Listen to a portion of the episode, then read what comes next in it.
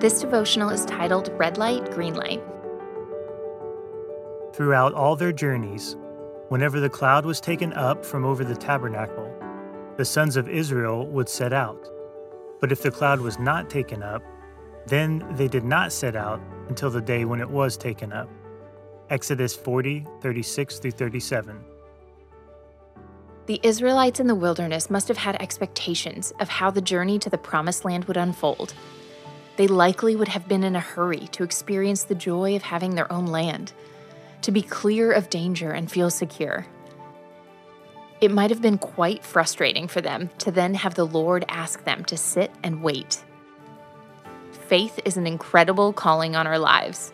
We are called to assess the evidence and make logical decisions. We are called to trust in the God of mystery when logic needs to be transcended. We are called to listen and to follow. One challenge of faith is to be asked to wait when we are ready to go, or to have to go when we are ready to wait.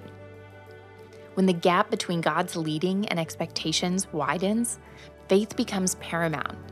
Whom or what do we trust? What do we lean on? Where do we place our belief, our hope? the angels know what is at stake. They are like spectators watching a World Cup goal. They know the deep truth that sometimes eludes us.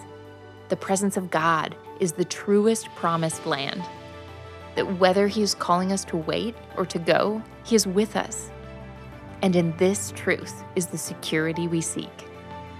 Ponder today whether you are waiting or going, what is most important is that you are with God.